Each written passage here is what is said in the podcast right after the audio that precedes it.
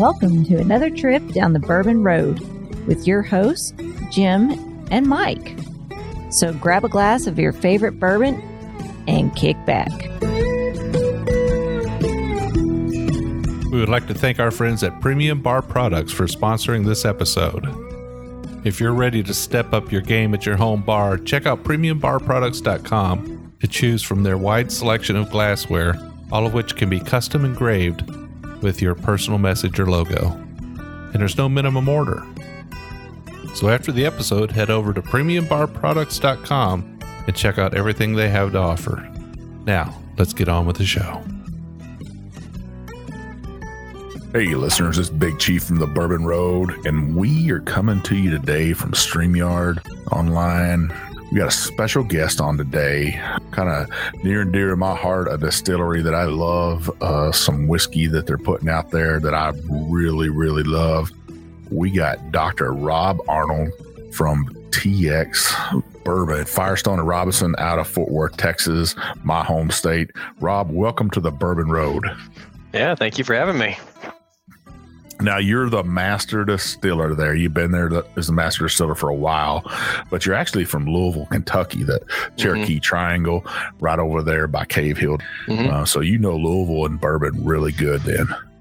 Yeah, I grew up in Louisville. Uh, my mom and uh, my mom's family's from Louisville. So my grandfather and my all my uncles and my great uncles were actually in the bourbon industry. So most of them worked for Brown Forman. Um, my uncle was uh, ran an engineering firm there that helped to build distilleries. Um, actually, kind of a cool full circle deal. Uh, Dave Pickerell was um, the consultant for, for us, for T X, back at the very beginning, back in twenty eleven, twenty twelve. And he was the you know master distiller for Maker's Mark, and then became kind of the, the consultant to a lot of us craft distilleries early on. But um, Dave's first job in the bourbon industry was with my uncle's engineering firm, helping to design and build distilleries. So, um, you know, small industry. In hindsight, a lot of us have overlaps like that, and, and fun stories, and, and all, you know, in some way, you know, somebody um, that worked with one someone in your family, you know, and that's just, that's a cool part about Kentucky and, and about Louisville, especially too. Well, that's some badass lineage right there. Dave Pickerell, like the godfather of craft distillery. And I now I now the ties are all fitting together. The links are all fitting together. That weeded bourbon that the mm-hmm. weeded king of Kentucky yeah. loves so much. Um, I, I'm infatuated with weeded bourbon. And now I can see the tie there from Dave to you guys. And absolutely love it. But let's get straight to the whiskey, because that's what we're here for, right? Um, I got the T X blended whiskey in my glass. Almost everybody can get this across the nation. Why don't you walk me through this blend?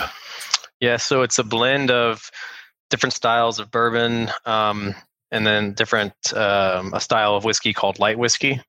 So it's... Uh, and as of right now, this is whiskey that we source. So we have we don't distill what's actually in the bottle of T X blended whiskey. Now, starting here in a few months, um, early twenty twenty-two, the bourbon component of T X blended whiskey will actually be bourbon that we distilled at T X Distillery from Texas grains and our wild Texas yeast and the the full um, you know the full gauntlet. But it's uh, it's a really approachable, drinkable whiskey. Um, it's sweet, it's vanilla forward. The finish is pretty light. It's not too heavy. You know, it, it mixes very easily with a lot of different cocktails. And, um, you know, it's a good, one way we describe it a lot is entry level um, type whiskey that can be a gateway into the category for a lot of people. At the same time, you know, I still like to enjoy it, especially in regard to certain cocktails that it can play a role in that whiskey typically doesn't do a great job in. It's just kind of got very versatile nature to it. Now, our listeners are going to love this because I this is a great summer sipper. What's the price on mm-hmm. this bottle? Uh, it depends what store you're in, but you can get it for around thirty bucks, plus or minus a couple dollars here and there. Just, you know, if you go to a independent liquor store, it's a little higher than if you go to one of the big places. But, um, you know, it's not a super high price point, and it's a unique flavor. I mean, there really are few whiskeys on in my opinion, on the market that have this profile. Um, very prominent vanilla, very prominent sweet profile, very, very quiet oak to it. So it's not going to be very astringent. There's very, you know, doesn't have that that big bourbon bold oakiness that's great in bourbon and other styles of whiskeys, but we really tried to quiet it down in this in this blend. I'm actually getting vanilla ice cream on this with mm-hmm. floral yeah, yeah. floral notes. It, it is super beautiful. Like I say, cheers. Let me taste this sucker. A little bit of water opens it up. You get some, I think, some more fruits, some chocolate notes coming out of it. Um, but it's kind of the beauty of it. It's not super complex. There's not a ton going on, and that's it's you know we were. It's okay in your profile of whiskeys, and you know, to have these very sippable, drinkable, um, not meant to be taken too seriously, meant to be enjoyed and shared and and by a lot of people. You know. Well, I, I think that's a great thing to have the summer sipper or something, a cocktail. Mm-hmm. It's eighty-two proof, thirty bucks. Um, I think you can get a little bit cheaper than that Total Wine. Yeah. Probably because sure. they're buying in, in such bulk of it. Um, yeah, great you know, little whiskey to, to sip. Yeah. Um, you know, like it's a summer sipper is a good way to put it. And it, you know, it, you put it with some ginger ale or Sprite or carbon, you know, soda water. I mean, it, it's, it's a nice whiskey. Um, for for drinks like that, especially. So let's talk about uh, how did T X Whiskey get started? Well, our yeah, it's founded officially in two thousand ten by our two original proprietors, Leonard Firestone and Troy Robertson. And um, they were here in Fort Worth, um, had kind of already or led successful business lives. Leonard was in broadcasting and Troy was in oil and gas.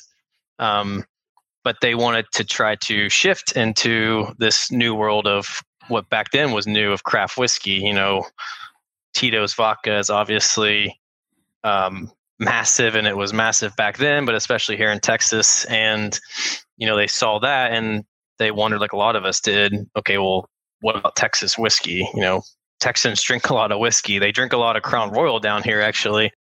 That's a Canadian whiskey. Nothing wrong with that necessarily, but Texans are very proud of their state and, and proud of uh, where they come from. And they reasoned that if uh, if we could make Texas, you know, some Texas whiskeys, then why wouldn't Texans and people beyond Texas drink that? And so they, you know, we spent a couple of years, um, I guess probably about a year or so, they were going about this path separately. And then they were introduced to each other uh, coincidentally. Um, or I guess they were made aware of what the other one was doing coincidentally through Dan Garrison at Garrison Brothers, um, you know, a couple hours south of us outside of Austin. Now they already knew each other, Leonard and Troy, but they didn't know that they were both trying to start a whiskey distillery in Fort Worth. And so when Dan Garrison told Troy, like, hey, there's this other guy in Fort Worth trying to open a distillery too. Um, and he's like, it's Leonard Firestone. And so Troy called up Leonard and said, I heard you want to get into the whiskey business. And Leonard was obviously shocked because he had told no one besides his wife that what he was working on, but they went and had lunch. Uh, you know, basically the company was formed during that lunch, and they went about the process of, you know, the business plan, raising money, finding a site, equipment, the whole, you know, the whole deal. I was in grad school at the University of Texas Medical Center in Dallas doing a, a PhD in biochemistry. But uh, during that, the first year of my degree, I started homebrewing and then messed around with home distillation. Um, realized that a lot of the science I was trained on and learning could be applied to making whiskey. And then I learned more about my family's background in the industry, and I was just enamored by the whole thing. And so I had this idea, okay, well, I'm going to stay in grad school. And this is two thousand nine. I'm going to stay in grad school, but I'm going to open my own distillery on the side, which would never have worked, but I didn't know any better. Um, you know, I was twenty-four at the time, twenty-three. But I started that process, and through that, talked to a developer in Fort Worth, because I kind of figured, well, Fort Worth has this cow town, this, it's where the West begins. It's maybe a better home for a Texas whiskey distillery than Dallas, even though I was living in Dallas. And so I was looking in Fort Worth and talked to a developer, and he told me, well, there's these other guys doing a distillery too. They're not too far down the street from where you're looking. And they, he told me their names, and um, I just Googled Leonard's name on, and uh, his email came up, his Gmail account. So I, I emailed Leonard completely out of nowhere and just said, look, um, I'm also going to build a distillery in Fort Worth, even though I had no money, but he didn't know that. Um, but I, I guess I did. I, I kind of gave him this pitch. I was like, I'm trying to raise money and, you know, I'm a twenty-two, twenty-three year old scientist. I don't know anything about business. And how about we meet up just to talk, and if you give me a little bit of advice on how to do the business side of things, I'll give you some advice on how to do the whiskey making side of things. I guess I made an assumption that they didn't have a, that they weren't distillers, and maybe that they would want to have that conversation. But ultimately what that led to was us having a conversation and the three of us realizing, well, we kind of all have very similar aspirations for what Texas whiskey could be and how we want to make Texas whiskey. Um, Rob, why don't you join us as the head distiller? And I jumped at it. And so I left my PhD program early with a master's. I kind of, you know, I'm a dropout, I guess, opted out, but I, I did pull off a master's degree through that, but uh, joined the company in um, the early summer of two thousand eleven. And we spent the next six to eight months um, building, you know, we, we, we uh, leased an old, really cool old brick building, forty thousand square feet outside of um, downtown Fort Worth, and went about renovating it and installing the equipment and got to making whiskey. And uh, I guess we did our first batch in February of twenty twelve, and P- Dave Pickerell was, was there for all of, for, you know, that, that first, uh, for about a week or so during that, the, during that startup. How lucky were you to have that meeting and yeah. uh, be on board, and even to get to meet Dave Pickerell? I'm sure that was an awesome experience. Now, looking back on it, you probably, at the time, did you really know who he was? Uh, I actually, you know, I didn't, I probably didn't realize to the extent, especially when, you know, he was working with us. I think we were like his, maybe his second or third client. I think Garrison Brothers might've been his first. Either, either way, it was early on. He hadn't become the, I think he, you know, the Johnny Appleseed of craft whiskey, I think is what he's been, you know, the moniker that's been given to him, because that's truly what he was. But back then it was all still pretty new. But I knew he was the former Maker's Mark master distiller. And I talked to my uncle and talked to Dave. I was like, hey, my uncle's, his name is Rick Panther. And um, I was like, hey, my uncle is Rick Panther. And Dave was like, no shit. No, that's, you know, so yeah, that was a really fun part too. You know, I never actually got to hear some of these stories, but Dave said one of these days I need to, we need to have a whiskey and talk about some of the stories me and your uncle had over in China building distilleries over there. So, wow. um, too bad I didn't get to have the conversation, but it's a, it was a, uh, it was a really fun experience. And, you know, it was the early days of craft whiskey, and there was just uh, this amazing amount of freedom. And um, when it came to what we were supposed to do, you know, there was so little charted at that point as to what this craft whiskey movement was going to look like, and it was fun to be a part of that from early on. That I think it, the whole story to me is just awesome. How, you know, three different guys wanted to start a distillery, and all you got really came together to mm-hmm. to make a distillery in.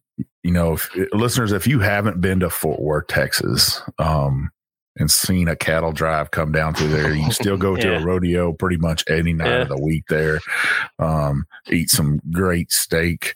Mm-hmm. It's, it's just an awesome experience, great food there, and, uh, and go to a distillery. I mean, why not? Why not go and visit Fort Worth, Texas and get some of the whiskey? Um, so let's talk about your first bourbon, which is the T X Texas Straight Bourbon Whiskey, uh, ninety proof. Let's walk me through that. I got it at my glass, um, but yeah, then so down a blended whiskey. That we we started distilling that in February twenty twelve. It, the genesis for it really started like when like hands-on work actually started uh, basically the day I joined T X and and left school, which was the summer of twenty eleven. Because my first job with the distillery was to go on a wild yeast hunt, and because we wanted to have a wild proprietary strain of Texas yeast. If you go to any of the big, you know, the Kentucky heritage distilleries, almost all of them will talk about their proprietary yeast strains that their founders isolated decades ago before Prohibition, sometimes even. And um, that's not, that's not marketing. That's true. And a big reason that the they all have proprietary strains was that when those distilleries were getting started, there was no such thing as a commercial yeast supplier, you know, and they didn't have, you know, this wasn't, um, you know, this, this was uncharted, you know, territory back when a lot of those guys were getting going, and you didn't have a ton of, you know, maybe a brewery wasn't close to you to go borrow their brewer's yeast. So if you wanted to make whiskey, you had to know how to isolate wild yeast from the environment. You had to know how to uh, make yeast. That's what they used to call master distillers, distillers, and yeast makers. I mean, that's how critical it was to the job. And so it's um, what it leads to, though, is every yeast strain can produce different flavors. And so by not using commercial strains, and there's really not that many, especially, you know, there's not a ton of choices of commercial yeast, much less is there much diversity within what's available. So if you go out and isolate your own from the wild, you really can find something unique that lends house flavors, distinctiveness to your product. And so Troy and Leonard, it really was during my interview, or what, what was more of a conversation at the time, but looking back on it now, it was kind of an interview, was, you know, we want to isolate wild yeast from the environment. Can, can you do that? And uh, I wanted, at that point I was like, I want to join these guys. So I want this job. And so I was like, wow. Inside, I was like, I'm not really sure, but I told them, I was like, yeah, I can do that. No problem. That's, that's easy. um, I didn't really know, but, um, the, uh, you know, my background in school at that point was isolating marine bacteria from ocean sediment. I figured it couldn't be that different, um, to isolate wild yeast from, to make whiskey. Uh, it actually isn't that different. So a lot of the techniques overlap, and but that's what I spent the first, really the first, uh, I guess it was like four to six months was uh, trying to find a wild Texas yeast. And we eventually did find one.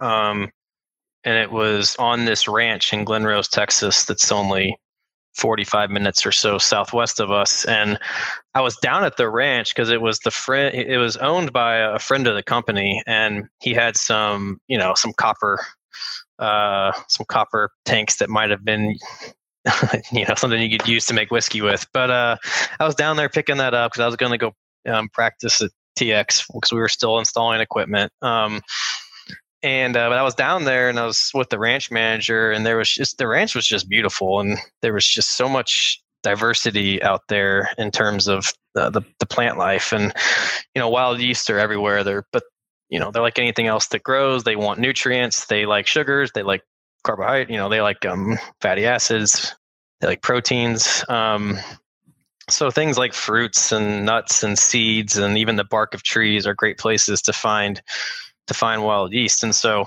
I went around this ranch all day with the the ranch manager, just isolating or, you know, basically taking samples of different fruits and nuts and seeds and soil samples and bark samples.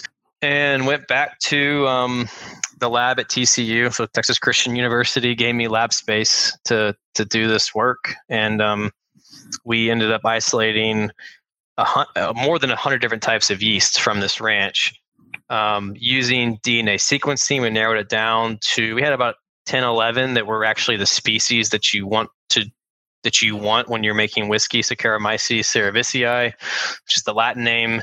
Uh, common name is baker's yeast, brewer's yeast, ale yeast, wine yeast. Uh, it's the same species that is used to make bread, ales, um, and, and wine, and all everything. You know, anything else that's fermented. More, you know, you have all, all a whole host of food and beverages that are um, that this yeast is essentially responsible for. Um, so then we had, you know, ten or so, and at that point it was just to do, you know, a small scale brewing and distillations and flavor analysis and performance analysis, you know, um, narrowed it down to one that we all picked in a blind taste test that uh, we thought was very unique, and it also could thrive in a bourbon mash. And it had this very spicy, sweet spice, cinnamon, you know, allspice aromas, dark fruits, um, very kind of Hefeweizen farmhouse style to it, you know, that Bavarian wheat strain characteristic. And that's the one we chose. And it happened to be the one from the pecan nut on the ranch. And this is where it sounds like marketing bullshit, but, you know, pecan's the state tree of Texas. I didn't set out, we didn't set out to find a pecan yeast, but it did happen that of all the samples we collected, it came from the pecan. But, you know, there's no pecan flavor coming from the yeast as far as I can tell. It's just a, a cool aspect of the story. But in our bourbon, you know, there's a very prominent, no, there's prominent notes of cinnamon, of fig, of, you know, other baking spices.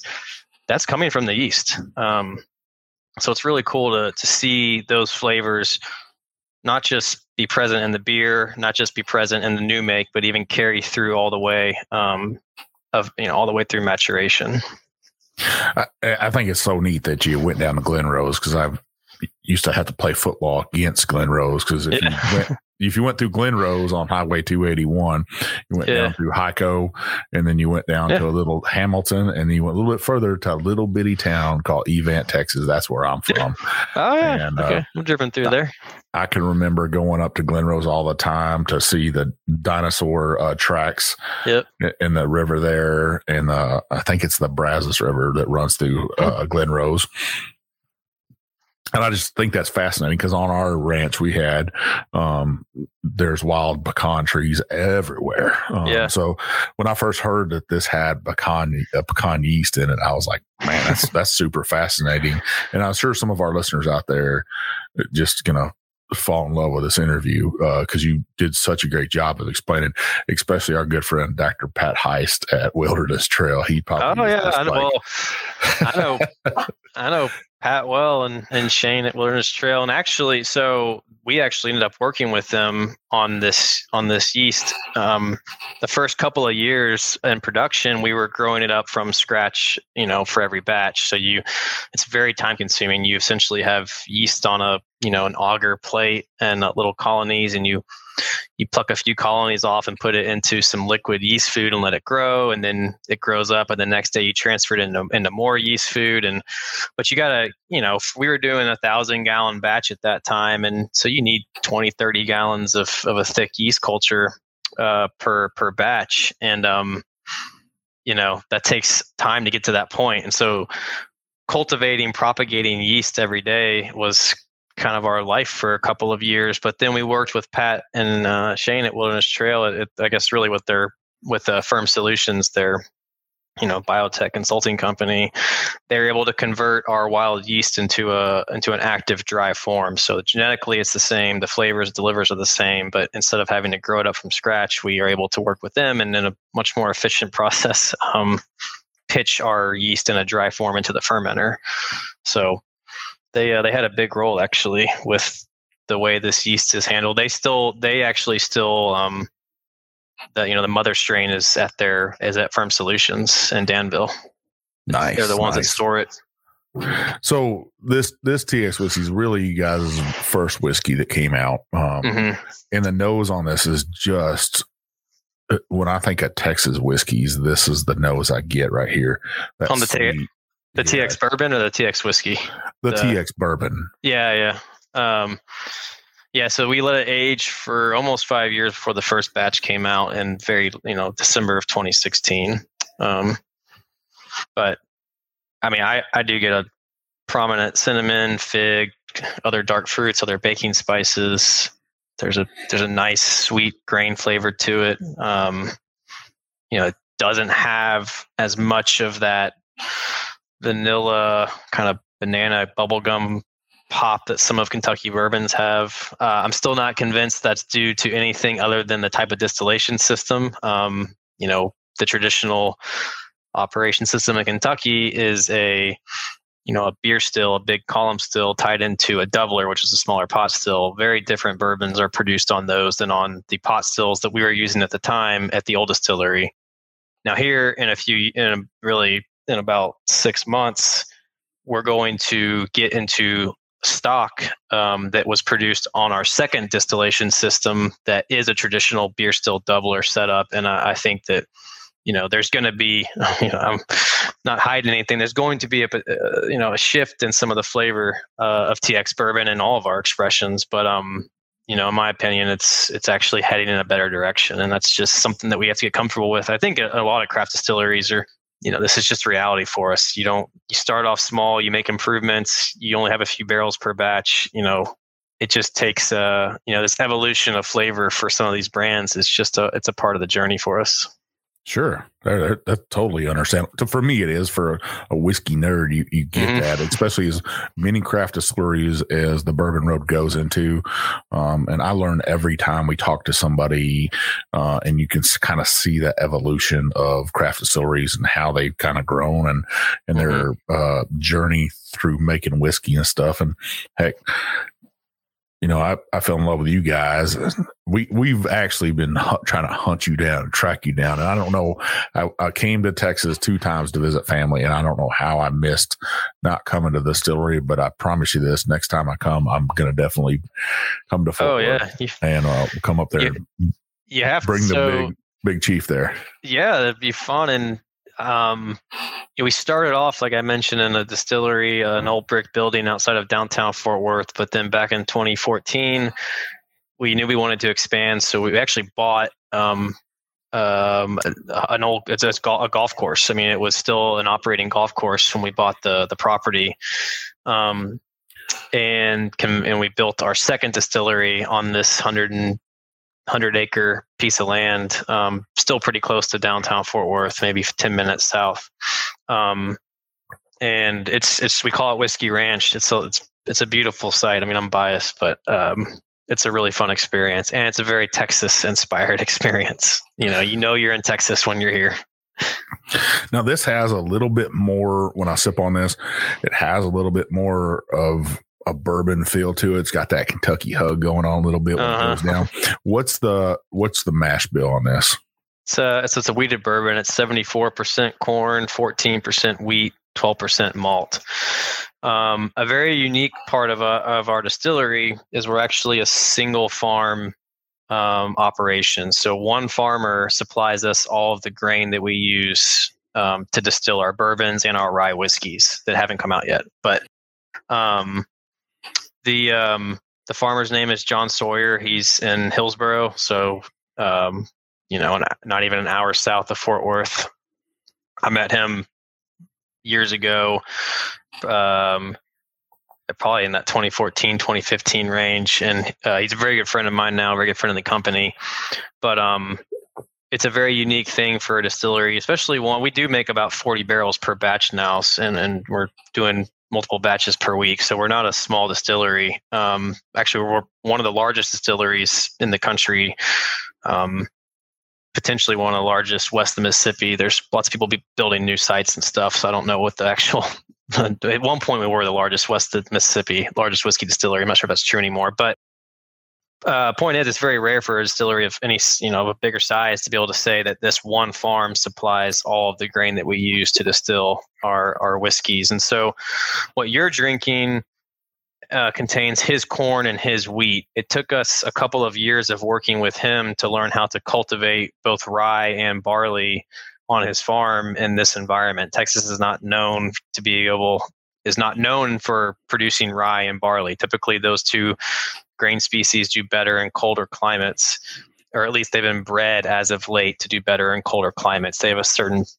requirement called vernalization, where they need cold temperature before they'll actually start to um, to, to to fill the grain, to, to actually start to um, to move away from just growing green leaves and actually produce seed. So, um, but we we figured it out. John figured it out. Really, um, we didn't have a lot to do with it. Um, But he's just a very talented farmer.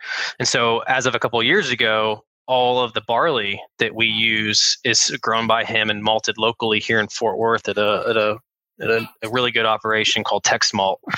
Um, and and the rye as well. Now, we don't have a, you don't have a rye in front of you because we haven't released our T X rye yet. We've released a very small release under our experimental series, but the T X rye won't come out until uh, probably late twenty twenty-two when those barrels turn four. But it's pretty special that um, even as of now, everything in T X Bourbon and all of our various expressions, the corn and the wheat come from this one farm. And here in a few years, all of the grain in that bottle will come from this one farm. That that's a pretty special thing. There, I think there is a couple of distilleries out there that are like that.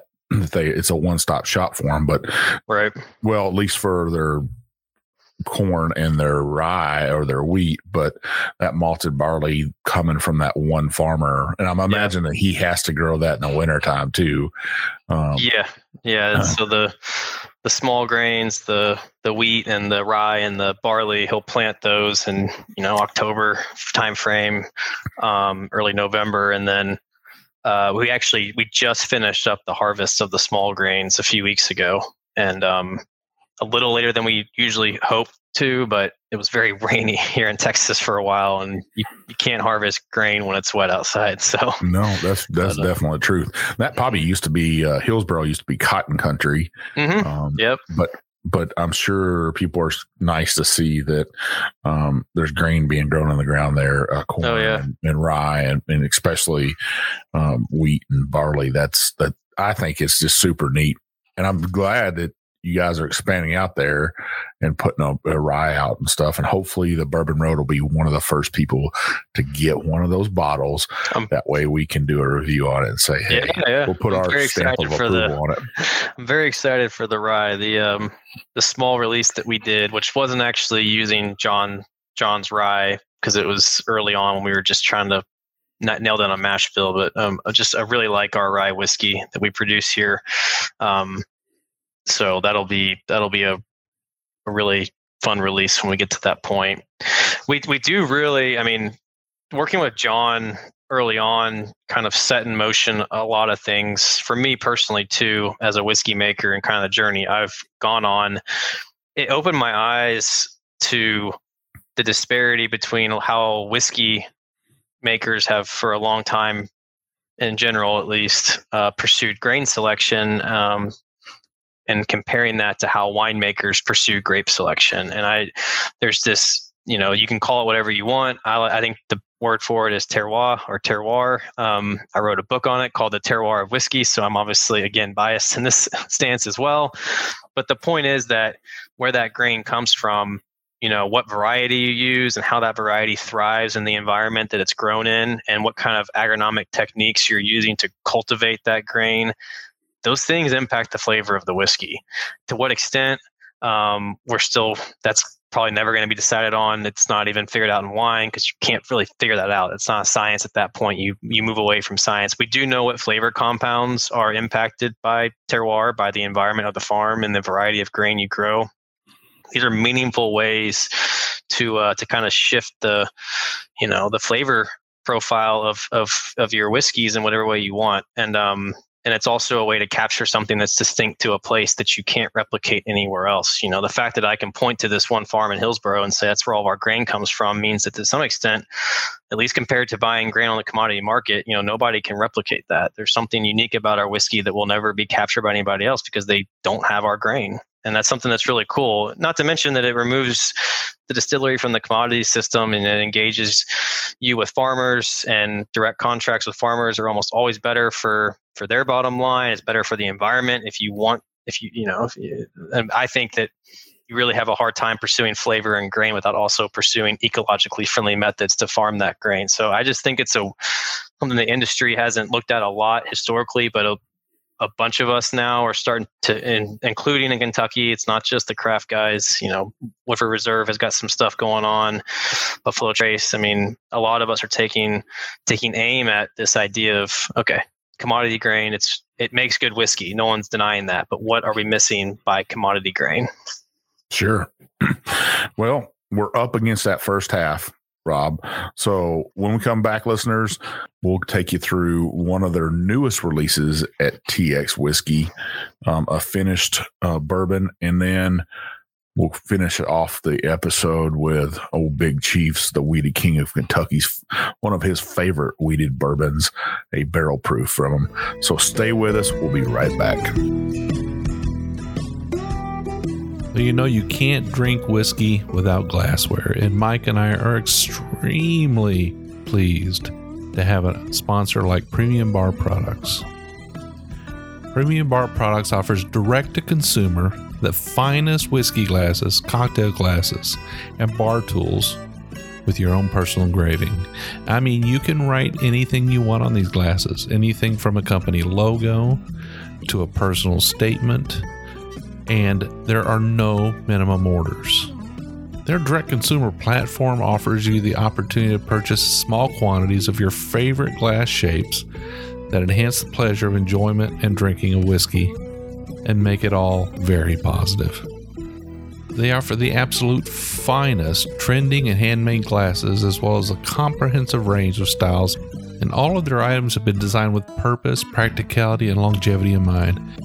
So if you're a bourbon or whiskey group and you need custom logos, you need to reach out to Premium Bar Products. If you're an individual, you just want a few for your bar, to impress your friends, to give out as gifts, you need to call Premium Bar Products. They need to be your one and only source for custom glassware. I can tell you right now, the Bourbon Road, that's who we use. Janie and Carson and the team there at Premium Bar Products will take care of you. They'll treat you like family, and they'll take care of you with every order. All right, listeners, hey, it's Big Chief, and we are back. Um, we're with Rob Arnold, the master distiller. I'd, I'd call him mad scientist of Texas. he's uh, he's he's making whiskey down there in Fort Worth for T X Whiskey, Firestone and Robertson Distilling Company. Um, Rob, you guys, is bottles, uh, all the other bottles, uh, on top of the bottle. What what's so badass about this is there's a piece of real boot leather on top of each bottle, yeah. right? Yeah. It's, um, it's not uh, boot leather that had been worn by anybody, but it's what it is. It's reclaimed boot scraps. So, like, this all started, you know, from the beginning when we were designing the bottle for T X Whiskey, and we wanted it to to like. We wanted to incorporate Texas elements. Um, we didn't want to be incredibly cheesy with it and have a big cowboy hat and a belt buckle and a massive star on the bottle, but we wanted to find ways to incorporate unique elements of Texas. And one idea was, well, how can we incorporate boot leather? Because Western boots are obviously big here. And so, um, you know, cowboy boots. And so this idea came up, well, why don't we get, you know, there could be a cap um, with boot leather on it. And luckily Troy, um, was, you know, a woodworker as a hobby. And so he actually went home and cut up some boots and figured out how to make this cap with boot leather. So that was great. But then it was like, well, how do we make a lot of them, and how do we get the boot leather to do it? We can't just cut up boots for the rest of our, you know, existence. And so, uh, we reached out to a lot of the boot makers here in Fort Worth, cause this is where, you know, well, you've got some really neat, um, boutique boot, uh, really, you know, artisan style bootmakers here. M L Letty's was one that we worked with early on, but we have, you know, Justin Boot is based here, and some other, um, some other big bootmakers. So reached out to them. Happens to be when you make a pair of boots, there's leftover parts. They call them boot scraps, and that can be used to make belts or wallets, or it's just trashed. So we essentially took those boot scraps, traded, you know, it, back then we were trading whiskey for boot scraps, and, um, and that's where all the leather came from. So it was fun because it was all unique. It was all different. There could be ostrich. There could be, you know, it could be full quill. It might not be. It could be red. It could be orange. It could be purple. Um, it could be brown, you know, typical cowhide. It could be anything. You know, we had, we had stingray. We had, um, uh, what else do we have? I don't know. I mean, Python, or not Python, but some kind of snake, I guess, whatever, whatever kind of snake they, uh, they use. But, um, it was crazy, and, you know, everyone's unique. And so it became this really fun aspect of the bottle, because people would, you know, go to the store to buy it, but they would also try to figure out, well, what cap do I want to get? And so they would pull bottles off the shelf, and the liquor stores hated us for a while because there was, you know, people were messing up the shelves looking for the right cap. And here in Fort Worth, everybody wanted purple for T C U, but, um, It's it was a really uh it was something that I don't think we ever realized this, to the extent that it would that it would be. I don't know if it was the most important part of our success, but it was a it was a damn important part of it all. And um and it allowed us to do some really cool charity stuff over the years. You know, a lot of military stuff, a lot of, you know, working with military uniforms, firefighter uniforms. It doesn't we don't have to use boot leather, we realize, and so we've done some really unique stuff. Everything from tennis balls to baseballs for sporting and stuff. I mean, it's, it's, um, and it's a craft. Like, you know, I can't make them. It's like, uh, early on, we, you know, it was me and Troy and Leonard making them, but quickly we hired a bottling team. And I mean, I'm sitting, you know, across the way from where they are right now, making caps probably. So our bottling team doubles as our cap making team. And, uh, if you, uh, if you come in, you can see, I mean, it's, it's not a, It's not an automated process. There's no machines doing it, and it's not easy. It need you need someone there that knows how to make these caps to really pull it off correctly. So it's been a it's it's an integral part of of our of our distillery.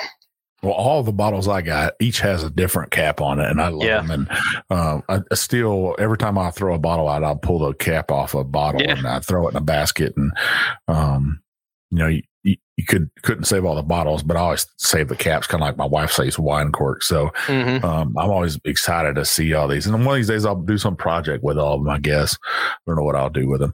But let's get to the whiskey on the second half.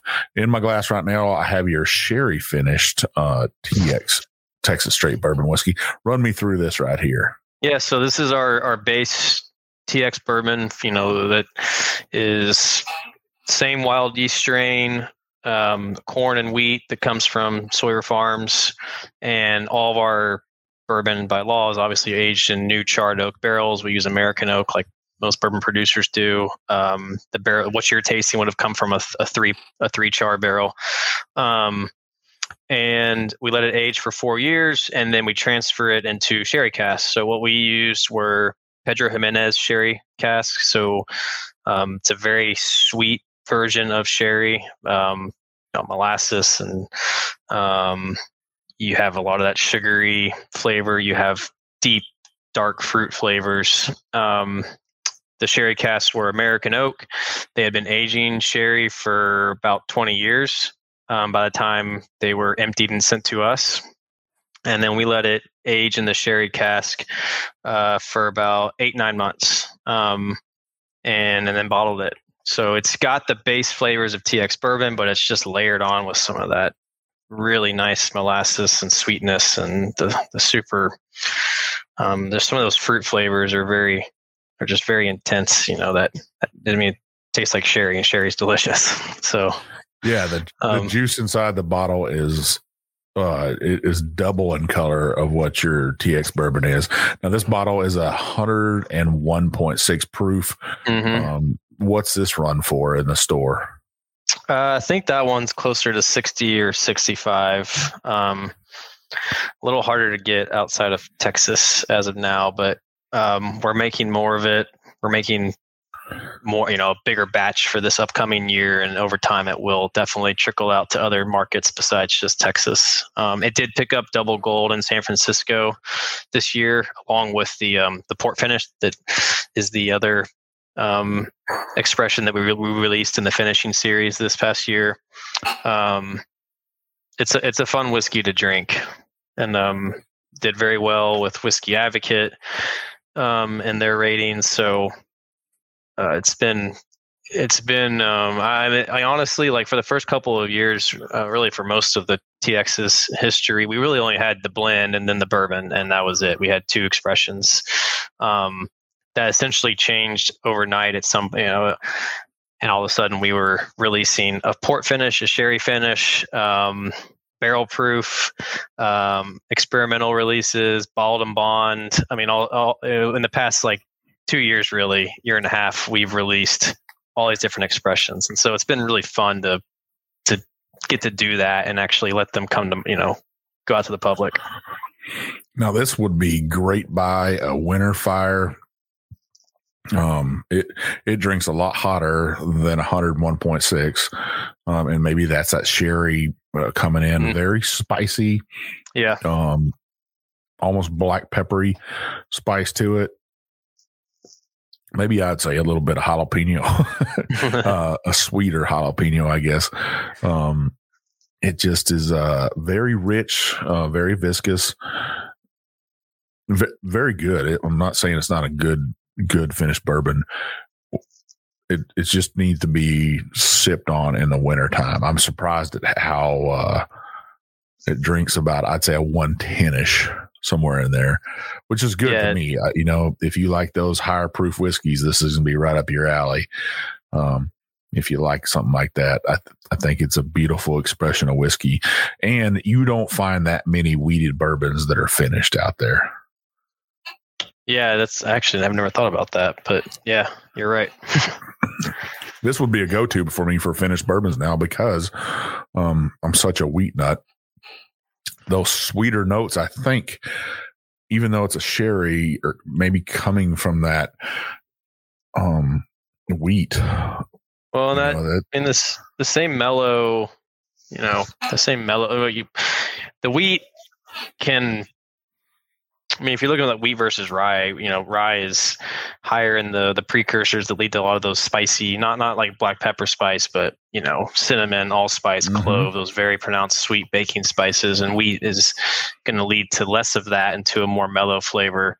Um, and that definitely can shine through. And, uh, you know, with, with finished whiskey, that's always about, can you, can you layer on what you want without covering up the things you liked in the base expression? And um, sometimes that works, sometimes it doesn't. Um, I, I like the way that these uh, our barrel finishes are are still allowing the the core profile of T X bourbon to shine through, that cinnamon, fig, the sweetness, um, some of the grain flavors, the sweet grain flavors, um, but.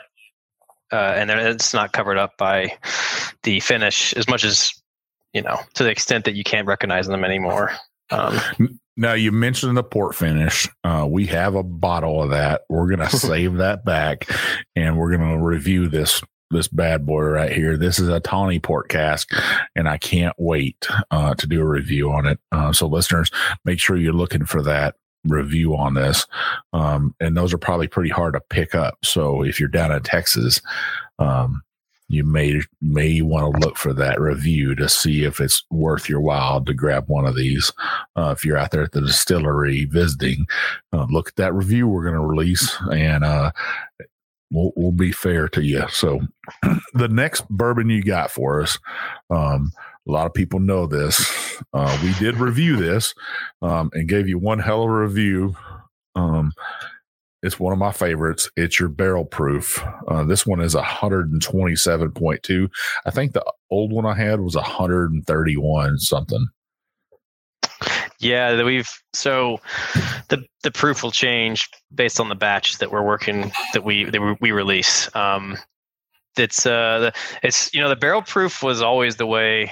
For years that I would drink our bourbon. I would go sample a barrel and take that home for the weekend. And I pushed and pushed for a long time that we need to release our bourbon at barrel proof. I felt that um, while the ninety proof expression, especially in the past couple of years, has really come into its own, I always felt like at ninety proof early on, it like we lost so much of what was special at the higher proof. And finally, I got I got, I got the green light to do it. And um, we've been, uh, I don't know, just, it, it was, it's, it's been a great experience because it's finally the bourbon out there the way that I have drank it from, from basically the, you know, day one. And, um, you still get the same base, you know, those same notes of cinnamon and allspice and fig and all that, but it's, and, you know, brown sugar and caramel, but it's just, it's just amped up. And, um, I do think, and, uh, you know, I think you agree, so it's not just me saying it, um, that it's a very drinkable, high-proof bourbon. Well, it's it. I put this bottle in my top five of weeded bourbons out there, and that's high praise right there. Yeah, it is. Um, I like that. Right up there with a Weller twelve, to me, a, a Wilderness Trails, yeah. Some of their stuff they have. Uh, if you can get it, it, it high proof like one ten or something. Um, one of their bottles, um, your guys' bottle uh, comes to mind. Um, New Legends one fifteen um, is is one of my favorite ones. Yeah. So. Right up there with those um, other weeded bourbons out there. This is one of my favorite ones. And me and you talked at length beforehand in the in the break about weeded bourbons and my love for them and stuff. And listeners out there, you know how much I love those. Um, everybody kind of makes fun of me for them, but hey, to each their own. You know, you guys keep drinking that rye, rye bourbon, and I'll keep drinking my weeded bourbon. Uh, it just leaves more for me. And more people are getting on the train. They're getting on the Big Chief train and learning that they got to make weeded bourbon. So um, I say cheers. Yeah, I'm going I'm to sip on some of this. Um, so, Rob, what do we what do we got to expect from T X Bourbon uh, in the future? Uh, well, not in the future. I just... We did just release the first Texas Bald and Bond expression. Um, it's a single barrel uh, as well. And that was another big project that we had we've been wanting to do for a while, and um, that is going to be something that we'll work with liquor stores mainly to where they'll do barrel picks and be able to have their own, uh, you know, barrel pick of our Bald and Bond expression. But uh, the next couple of years will. We'll see a lot. I mentioned the rye, so we'll have T X rye um, come out.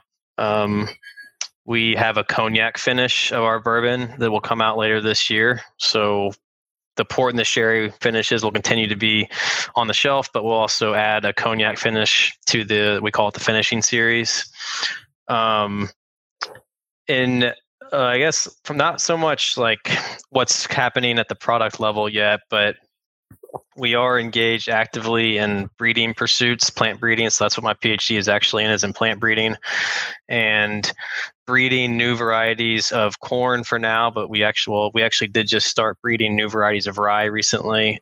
And um, this is a long-term play, but the hope is that we're going to, or the aim is that we're breeding varieties that are tailored for whiskey, uh, which has never been done before. So most of the corn, not all, all the corn and the wheat and the rye that we use, um, and especially this is true with the corn, was was bred for the for other purposes, usually to feed animals or um, make white flour for bread. So we're trying to think back to the way grain used to be created and, you know, bred and selected and grown. Was there was flavor that was a part of the situation, and we we want to bring that back, and specifically in the context of whiskey. And so that'll be a big pursuit of ours for at least the next ten years. Um, luckily, there's a lot of money behind us funding this. Um, we have support from our, you know, from up top, and um, other distilleries are, are actively engaged in similar pursuits. Um, Westland out in out in Washington has got something similar going on for, for barley. So I think that that is um, a massive frontier in general um, for, for whiskeys, for American whiskeys, as well as whiskeys over in the, in Europe and beyond, that is a, is really trying to refocus how we, how we do grain. Um, so, so you that'll be something the, that we do. So you are a true mad scientist. You're just out there just like, Yeah, yeah if, gonna, if, if, if I could, I would just, if I could, I would do science experiments all day out here. But unfortunately, there's also, um, you know, the day-to-day stuff. But uh, um, I think there's a lot there. We do have a new, uh, I mean, this is getting a little detailed, but we have a new barrel program that we in- implemented a few years ago. Um, doesn't mean that our expressions are going to have name changes. But again, like there's a there's a gradual, slow evolution to a flavor, or to flavor in any whiskey brand, and especially for us younger brands, that's going to continue to happen for a while. And, um, you know, I would just urge people that are, you know, remember that as these, as a, some of these younger brands evolve and, and get, you know, change their process, change their ingredients in the way that improves it, you know, you're going to see some flavor changes, but you know, that's part of the journey with a lot of these craft distilleries. And so we're, we're squarely in that, in that as well, you know, and that's fun. It's a good thing. Well, I always try to point out to people, I'm like, hey, uh, like Jim Beam is, is over two hundred years old, right? Right.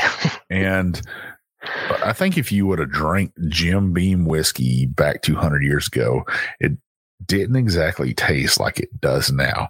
Uh, no, no. So, people need to remember that even our dad's whiskey isn't what we're drinking today.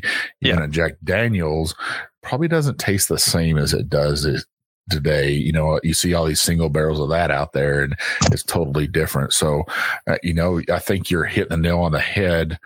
Bear with these guys and let them grow and let them taste their expressions and love them from what they are, um, and get those different varieties and stuff. And, mm. and I got to applaud you for what you put out there in bottles, because, you know, this barrel proof right here is just amazing. It it hits. I could drink this all night long and uh, get I can put off an entire book of layers, you know, complexities of different notes from this. You know, you get some cereal notes like Fruit Loops in this, and yeah, yeah. Um, some honey nutted Cheerios, and just I like it. Uh, some, f- you know, Fig Newton cookies. I can just keep going and going mm. and going. You just get something different with every sip, and it's so beautiful.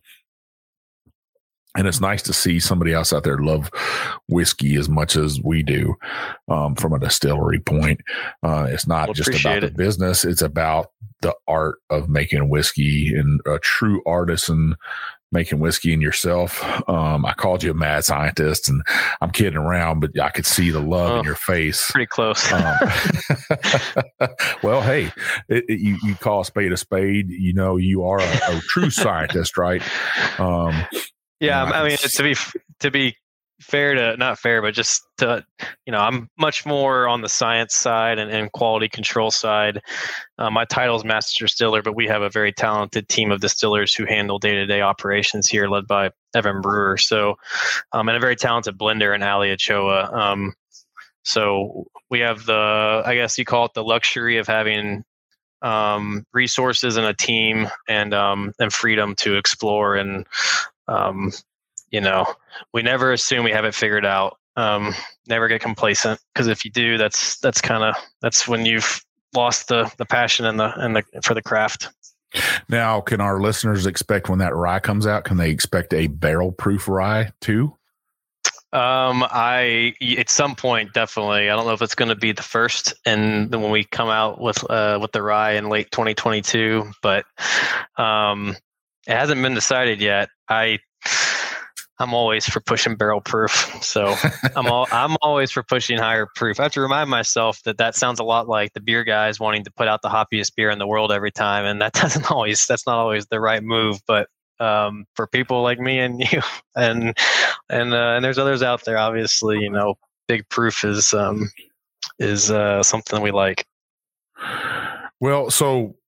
You know, we talked about the future. We've talked about all your whiskeys. We talked about, you know, the science that goes in, the magic that goes in there, because there is some magic that happens in the barrels, right? Uh, and that Texas, you figured out that Texas heat down there. Um, and I always compare a four-year Texas bourbon to like a twelve to fourteen-year-old Kentucky bourbon. Um, so if you're listening out there and you just look at it and look, that's only a four-year-old bourbon, um, listeners, don't be mistaken that there's some kind of magic that happens there in that Texas heat. Um, and Rob, man, you've you've definitely got it figured out. I know you guys work close with all the other distillers there. It's like a true uh, Texas whiskey family, uh, from right up the road from you and Denison, from Ironwood mm-hmm. down to Waco oh, yeah. to to to Whiskey Jesus down there at uh, Balconies, yeah. uh, Dan down at Garrison Brothers. Um, you guys got the the basics covered there in Texas, and you guys have figured it out, and you've uh, kind of roped that Texas heat and got it tamed down a little bit. So I got to applaud you for that. Where can our listeners find you guys on social media? Uh, so the the I guess the uh, on Instagram it's it's um, at T X Whiskey. Um, same on on Twitter and Facebook, and um, I'm at.